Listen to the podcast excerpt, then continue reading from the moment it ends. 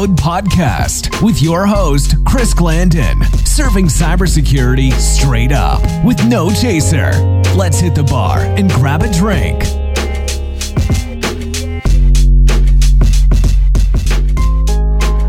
My man, Danny Boy. Hey, Chris. Wait, how did you get in here? This is a closed private VIP event, bro. Did you social engineer the security guard out front and pick the lock, or did you just hijack the biometric reader to get in? Nah, dude. Side door was propped open. Damn it. Okay, well, since you're here. Hmm. I don't see anything on here that really stands out to me. Yeah, hold on, Chris. Hey, can I help you with something, sir? Yes, can you make me something special? Yeah, of course. What's your poison? Typically, it's injecting false data into a network in order to ultimately steal sensitive information. But let's make it a surprise. All right, I like your style. Let me whip something up for you. Oh no, wait, our system has been hacked. Hacked, you say? Oh shit, seriously? Yeah, it looks like someone has broken into our database and changed all our cocktail recipes. Luckily, you have me here to fix that. Wait, you can hack our system? Oh, yes. Just let me get onto your Wi Fi and I'll have this all sorted out in no time. Okay, well then the password is. Okay, let me just run a quick script here. And boom, the cocktail recipes have been restored to their original state. Wow, that was fast. How did you do that? I have my ways. And to thank me for my services, how about you make me a cocktail on the house? You got it. This one's straightforward. It's just one part vodka and then one part orange juice over ice. Pour orange soda on top. Really? You want me to put that in there? Trust me. All right. Okay, there you have it. I call it the hacksaw. Hmm. Not bad. You know, maybe I should hack your system more often. Anytime, as long as you can fix it just as easily. Good luck with that, bro. Hey, I see a guy over there I need to go talk to. I'll catch you later. I got you. I'll see you next round.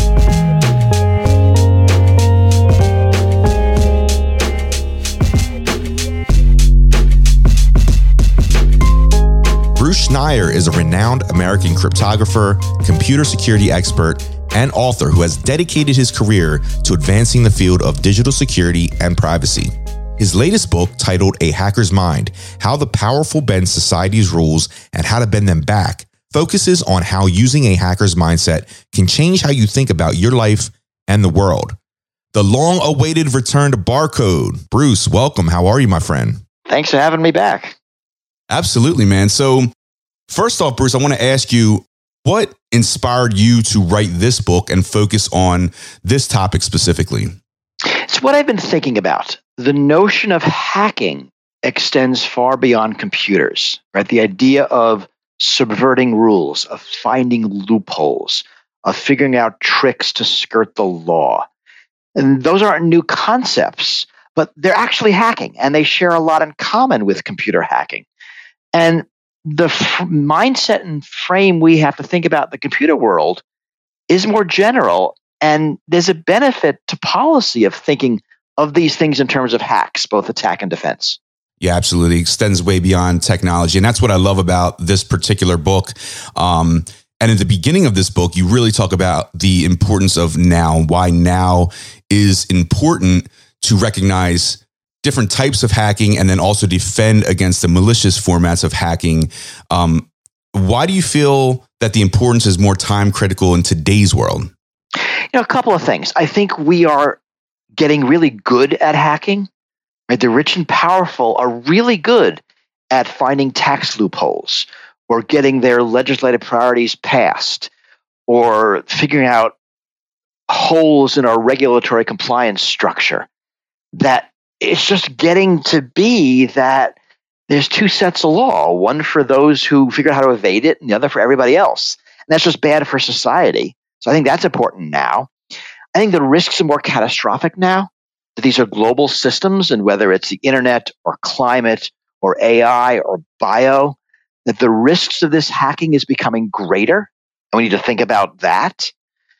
I think there is now the chance that AI will start doing hacking. Not that they will find, I don't want to say this, that hacking is a creative process, or is looking at a set of rules and figuring out what the loopholes are. And that's a very human process. But I think it's going to become an AI process in the next few years. And that's going to change speed, scale, and scope. And I talk in my book about that.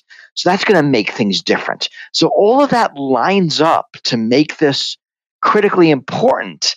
You know, to say it more generally, it's kind of like our systems of law and governance no longer work for us as a species. We're just too powerful as a species for our laws. So we need some other ways of thinking about it. And that's really what I try to do in the book.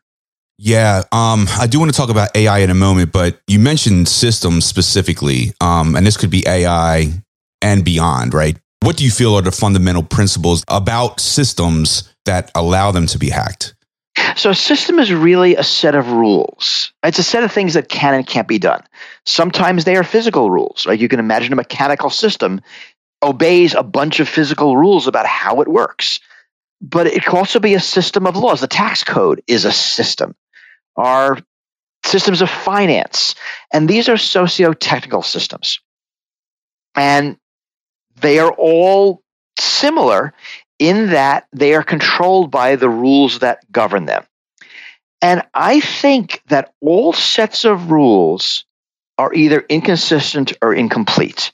Right? They have things that the designers haven't thought of. They have mistakes or circumstance changes and they're now used in a different situation than they were designed for. And sort of given that, all systems are hackable. There's no such thing as a hack proof system, just like there's no such thing as computer code that doesn't have bugs. We, we just don't know how to do that.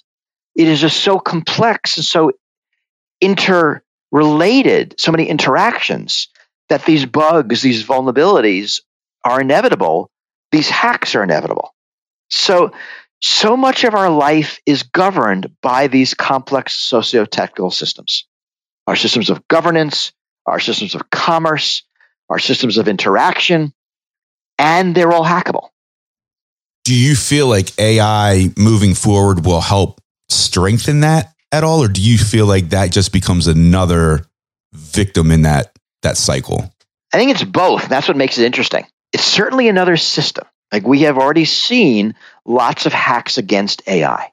It's called adversarial machine learning in the uh, in the community, and there's different ways to manipulate and abuse an AI system.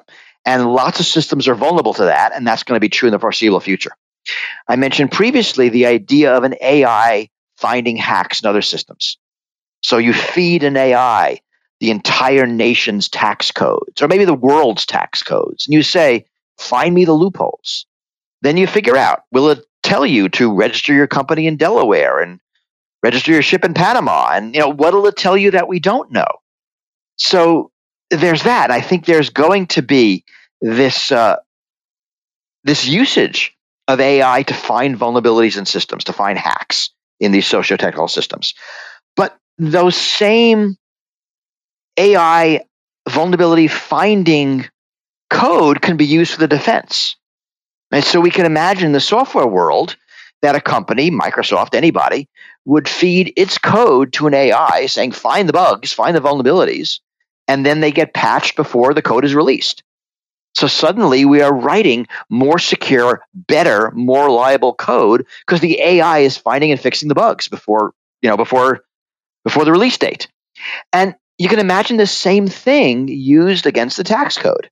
So someone proposes a new tax law and then oh, the candidate or a watchdog group or the press runs this loophole finding AI against this new tax uh, proposal in the rest of the tax law and finds the vulnerabilities, finds the loopholes.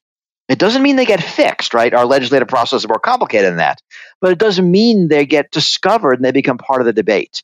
So, AI, in all cases, this is just an example of that, benefits both sides, attack and defense. And who comes in top, who comes up on top at the end? I don't think we know yet.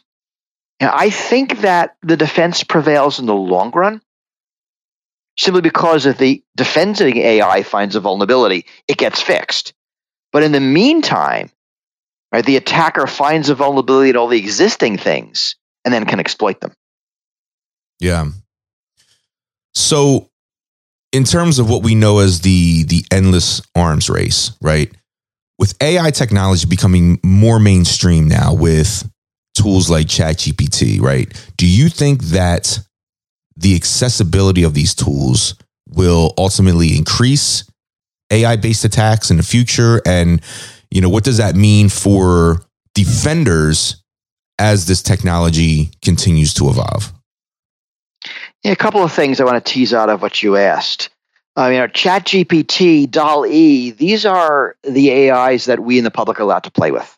And I say allowed very specifically. I mean, these are designed by big corporations for profit, and they are letting us play with them because that's how they're they're training them, right? They're they're getting better product because of all of our free labor.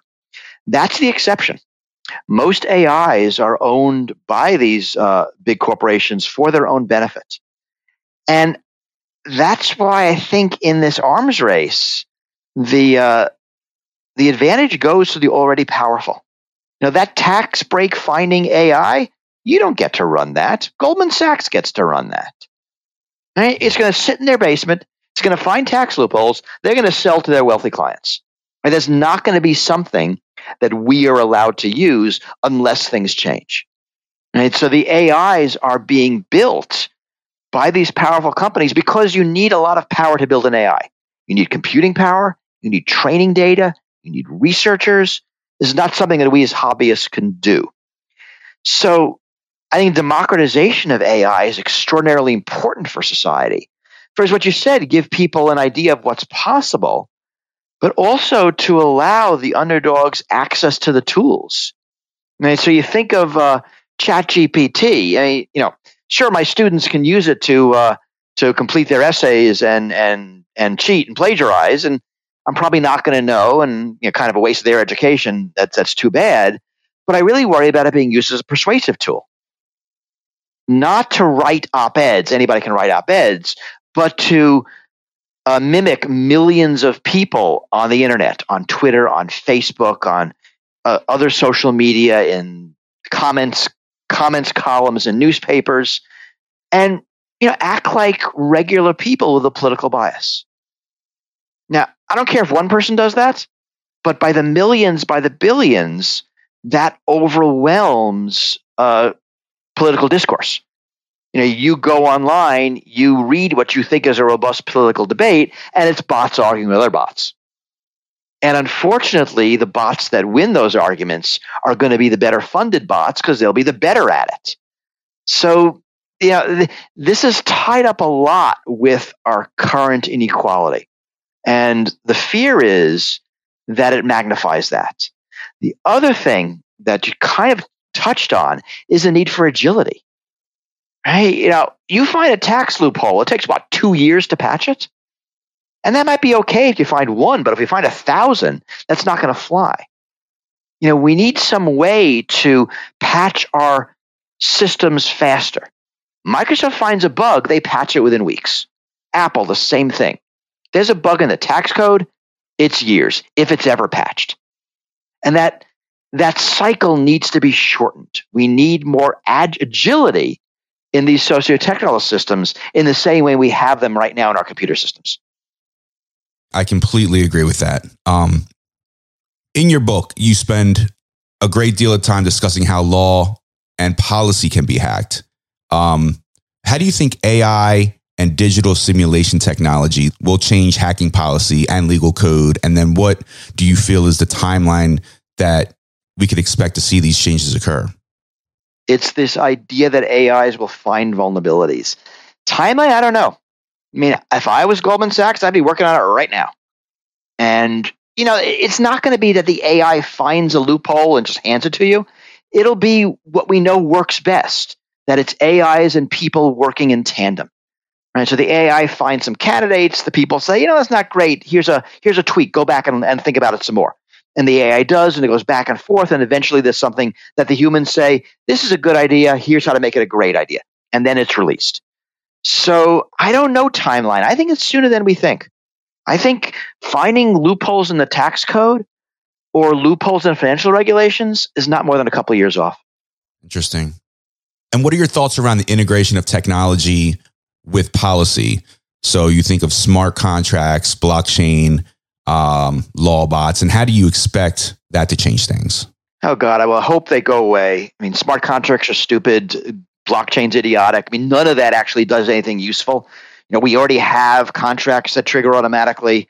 Uh, so I don't think it changes anything. I mean, it could be the dumpster fire it is, but hopefully, you know, the blooms off the rose. It'll go away. We don't have to worry about it ever again. You provide a lot of great information in this book with a lot of takeaways, but I'm curious to know if there were any takeaways for you. You know, did anything either surprise you or was there anything that you learned from personally um, going through this process? You know, I was surprised how much hacking reinforces existing inequalities because we think of hackers as, you know, teenagers in hoodies, countercultural, the little guy fighting the man. And that's not the, really the way it works. That most hacks of the tax code are are by the rich. You know, if I found a tax loophole, one, I can't make much money from it, and two, the IRS is going to close it. Right? You know, wealthy billionaire finds a tax code. One, they make more money, and two, they will lobby so that Congress enshrines it into law. And then when I think about it further, I realize, you know, the NSA are actually the world's best hackers. That in fact, hacking does magnify existing power. And I was surprised that. I mean, in retrospect, I shouldn't have been, but I really came into it with much more of a traditional countercultural mindset than I came out of it. So the comment that you just made about the NSA being the world's best hackers, um, can you just expand on that for me? I mean, so we learned this from Snowden. You know, we saw glimpses in the NSA's hacking capabilities. And it turns out they have a lot of money, but they have budget. They have expertise. They can hire people. And it's a career path. It's not just a hobby. It's not just something you do in your spare time. You are a hacker for the government as your job. And that's your expertise. And you, you can have conferences on it. And you can get better at it. And you get rewarded for it. And it's legal, right? You don't go to jail for making a mistake. And you have, you know, the budget and demand of the US government behind you. And that just makes you better at it than if you were, you know, some teenager in your room trying to hack a system because it's fun. Or even if you're a career criminal. For those that are looking to get into hacking, I mean, number one, obviously, you know, pick up this book, but uh, any other resources that that you can think of that maybe extend beyond the scope of what we typically hear as hacking from the technical angle? You know, I think I'm the one who took this hacking idea into the vernacular, but in the notion of loopholes is not new, right? A hack is a loophole. So there's lots of people who write about loopholes and how they're exploited. Uh, in in the computer field, I, mean, I always recommend Ross Anderson's book, Security Engineering, as a great resource for anybody in this field. Adam Shostack wrote a new book called Threats, which is very good and, and talks about some of this. And then his his previous books on threat modeling uh, are really useful. So that's where I'd start. I mean, poke around. You know, I, I, I maintain a blog. I write every day, so there's always a lot of stuff there. Everything I do is on Schneier.com. And, uh, you know, look around. I, I think there's a lot more in common with the non computer world, which is different languages. So if you think about it in terms of loopholes, then I think you find a lot more in the political science and the legal literature and the policy literature about about them and how they're exploited and who exploits them and what the damages to trust in society are. And I think that's really important that a lot of these things damage our trust. And we are less compliant when we don't trust the system. When you learn that somebody rich is getting away with paying almost no tax because of a loophole, you are more likely to cheat on your own taxes. You know, we know that from, from studies. So when there are these systems that allow the powerful to get a, get, get, a, get out of uh, following the rules, we are less likely to follow the rules, and that's just bad for society. Yeah, and what I learned from your book is, um, you know, to think outside of the box, think along the, the lines of really any system, like you said, not just a computer system.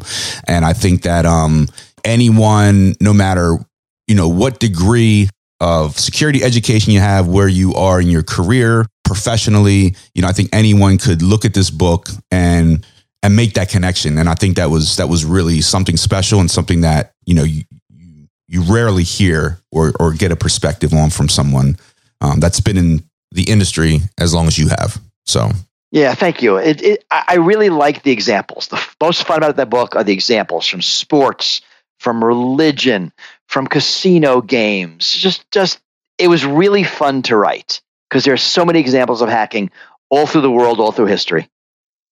Oh yeah, yeah. That section of the book was extremely fun to read through, and um, some of those stories took me down a rabbit hole. It was just as much fun to write. So thank you. Okay, so where can we get this book? Obviously, it's on Amazon. Um, but you know, tell us where we can get it, and also where our listeners can continue to connect with you online.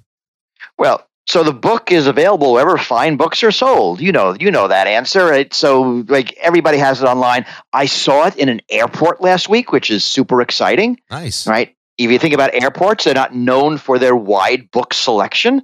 So being uh, one of the books at at the Roanoke Airport made me very happy. Uh, everything I do is on Schneier.com. So you see my blog, my essays, my other books. That's sort of where I am. Gotcha. I know I'm not a social media person. Makes me a freak, but highly productive.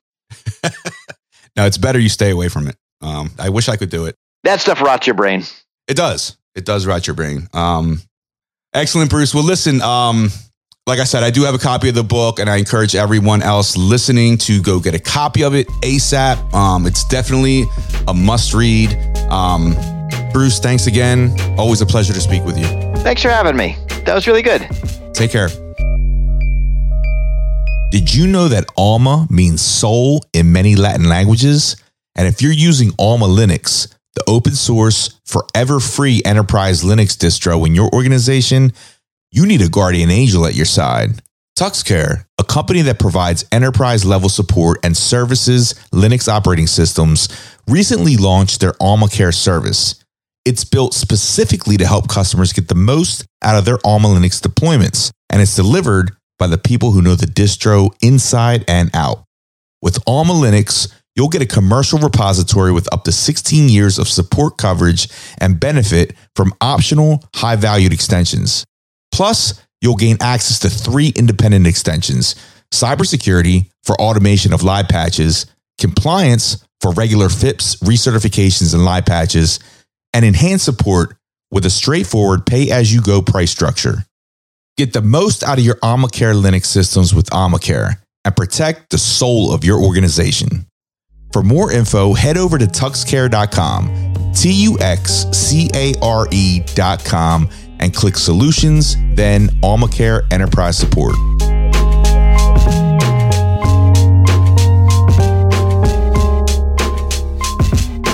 As you know, Barcode is where security and IT professionals hang out after a long day. So, get your message front and center to our fans by sponsoring an episode or live show.